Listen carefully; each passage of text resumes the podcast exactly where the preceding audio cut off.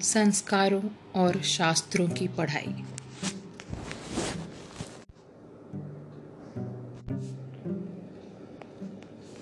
मेरे एक दोस्त हैं। वैज्ञानिक दृष्टि वाले, आधुनिक बुद्धिवादी, कट्टर मार्क्सवादी हैं। परिवार से नाता तोड़कर बीस एक सालों से राजनैतिक कार्यों में लगे हैं। उनका भी कोई है, मुझे पता नहीं था। पर उनका भी कोई था। पिछले हफ़्ते वे प्रयाग की गाड़ी में मुंडे सिर मिल गए। पूछा, कहाँ जा रहे हो? बोले, प्रयाग। लोग चोरी करने जाते हैं, तब इस शहर को इलाहाबाद कहते हैं। पिंडदान करने जाते हैं, तब प्रयाग कहते हैं। पूछा, मुंडन किस लिए? बोले, फादर की मृत्यु हो गई।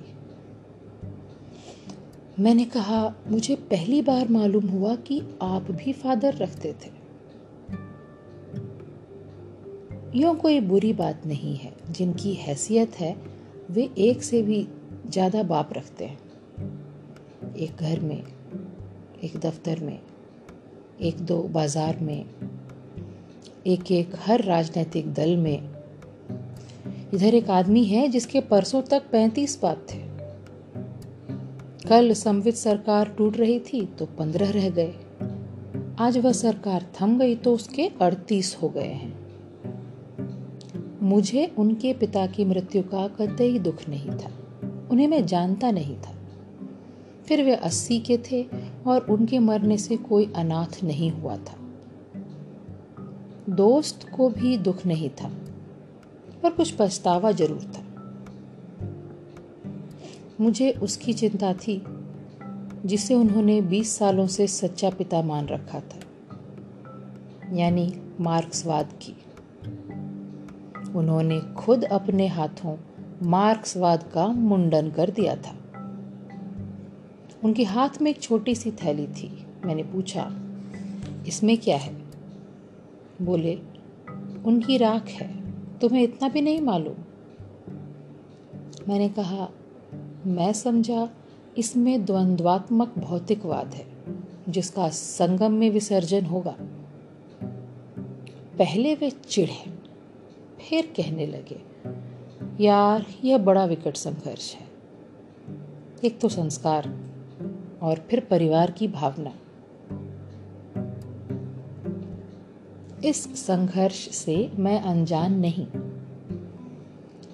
चाचा की मृत्यु के बाद मैंने श्राद्ध नहीं करने का ऐलान कर दिया। मेरी जो फजीहत हुई मैं ही जानता। उनके करने वाले और भी थे। चाचा मेरे भरोसे तो परलोक गए नहीं थे। मुझ जैसे के भरोसे कोई परलोक क्या यह लोग भी नहीं बनाएगा? मेरे मन में एक ही सवाल था।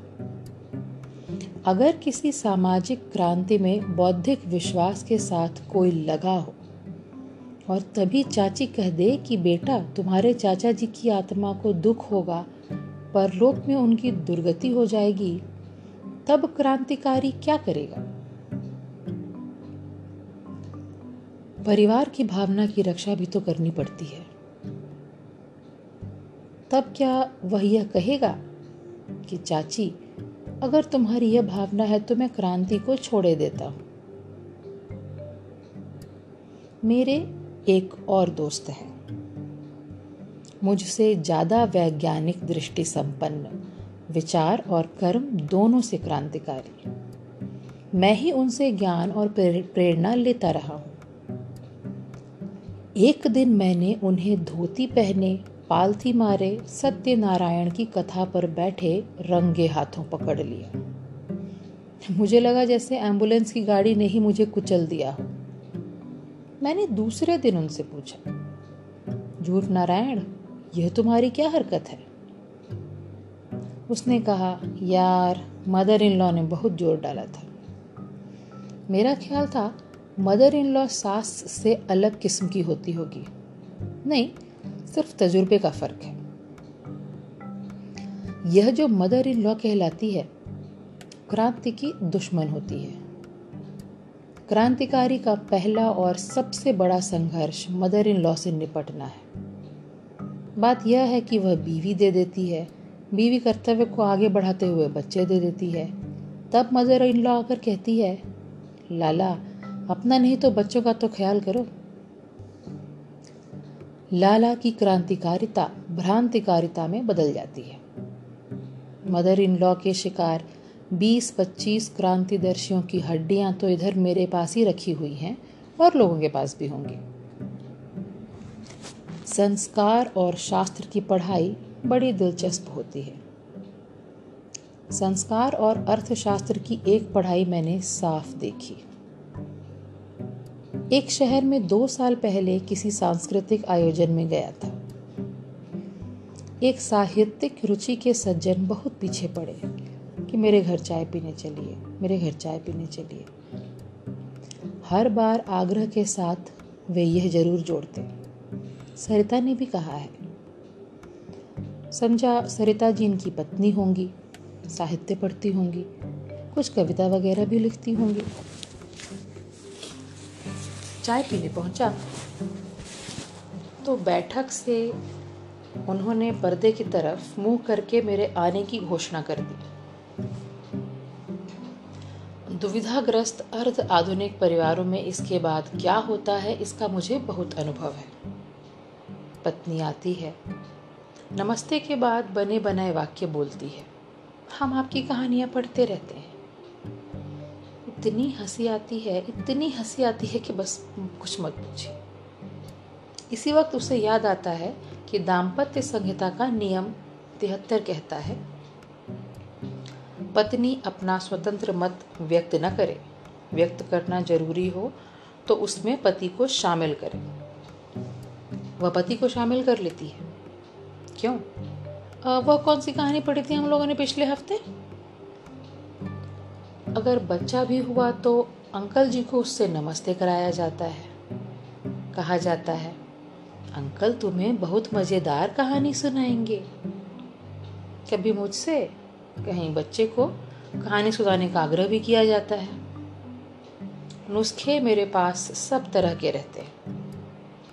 प्रौढ़ों के लिए डायबिटीज़ का नुस्खा भी रखता हूँ और बच्चों के लिए कुकुर खांसी का भी। मैं बच्चे को राक्षस की कहानी फ़ौरन सुना देता। आग्रह हो तो उनके ससुर जी को भी कृष्ण सुदामा की कहानी सुना दू। बैठक में मैंने सोचा कि अब सरिता जी बाहर आएँगी और वही यांत्रिक चर्चा चलेगी।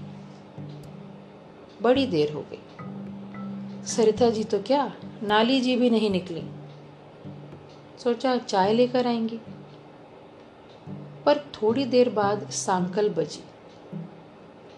पति महोदय भीतर गए और चाय की ट्रे लेकर आ गए। भीतर से एक बिल्ली निकली। उस घर में बिल्ली एकमात्र मादा थी जो पर्दा नहीं करती थी। सांकल धातु युग से चली आती घरेलू कॉलबेल है। सरिता जी कुछ संस्कार अपने घर से लेकर आई होंगी, कुछ यहाँ मिले होंगे। वह पाँव दरवाजे की तरफ़ बढ़ाती है तो हाथ सांकल पर चला जाता है। मगर जब यह स्थिति है तो इस आदमी ने बार बार क्यों कहा था? सरिता ने भी आने को कहा है।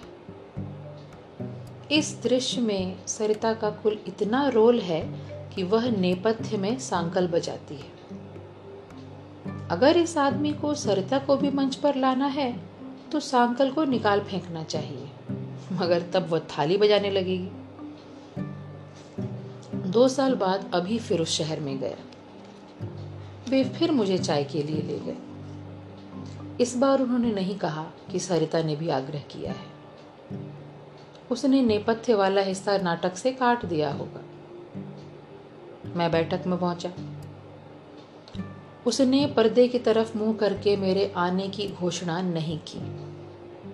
पर जरा देर बाद ही सरिता जी ट्रे लेकर बाहर आई। एक आध औपचारिक बात की, फिर घड़ी देखी। बोली, आप लोग चाय पिए, मेरा तो स्कूल का वक्त हो गया। वे चप्पल फटफटाती सीढ़ी से उतर गई। श्रीयुत सरितापति बोले, स्कूल में नौकरी कर ली है। आजकल एक की कमाई से पूरा नहीं पड़ता समझ गया। अर्थशास्त्र ने संस्कार को धोबी पछाड़ दे दी हमारे जमाने में नारी को जो भी मुक्ति मिली है, क्यों मिली है? आंदोलन से? आधुनिक दृष्टि से? उसके व्यक्तित्व की स्वीकृति से? नहीं। उसकी मुक्ति का कारण महँगाई है। नारी मुक्ति के इतिहास में यह वाक्य अमर रहेगा। एक की कमाई से पूरा नहीं पड़ता अर्थशास्त्र संस्कारों के सीने पर चढ़कर गला दबा रहा है। इधर एक लड़के ने लड़की को उसी की इच्छा से भगाकर सरकारी शादी कर ली। लड़का योग्य, सुंदर और अच्छी नौकरी वाला। पहले लड़की की माँ के संस्कारों ने ज़ोर मारा और उसने हाय तौबा मचाया। अर्थशास्त्र से यह बर्दाश्त नहीं हुआ। उसने संस्कारों को एक पटकनी दी। माँ ने सोचा, वह जो पंद्रह हज़ार दहेज के लिए रखे थे, साफ़ बचे। फिर पंद्रह हज़ार में भी इतना अच्छा लड़का नहीं मिलता। उन्होंने कार्ड बांटकर दावत दे दी। अच्छी माँ क्यों न यह इच्छा करे कि कोई अच्छा लड़का लड़की को भगाकर शादी कर ले और हमें बाद में बता दे तो हम एक भोज दे दें।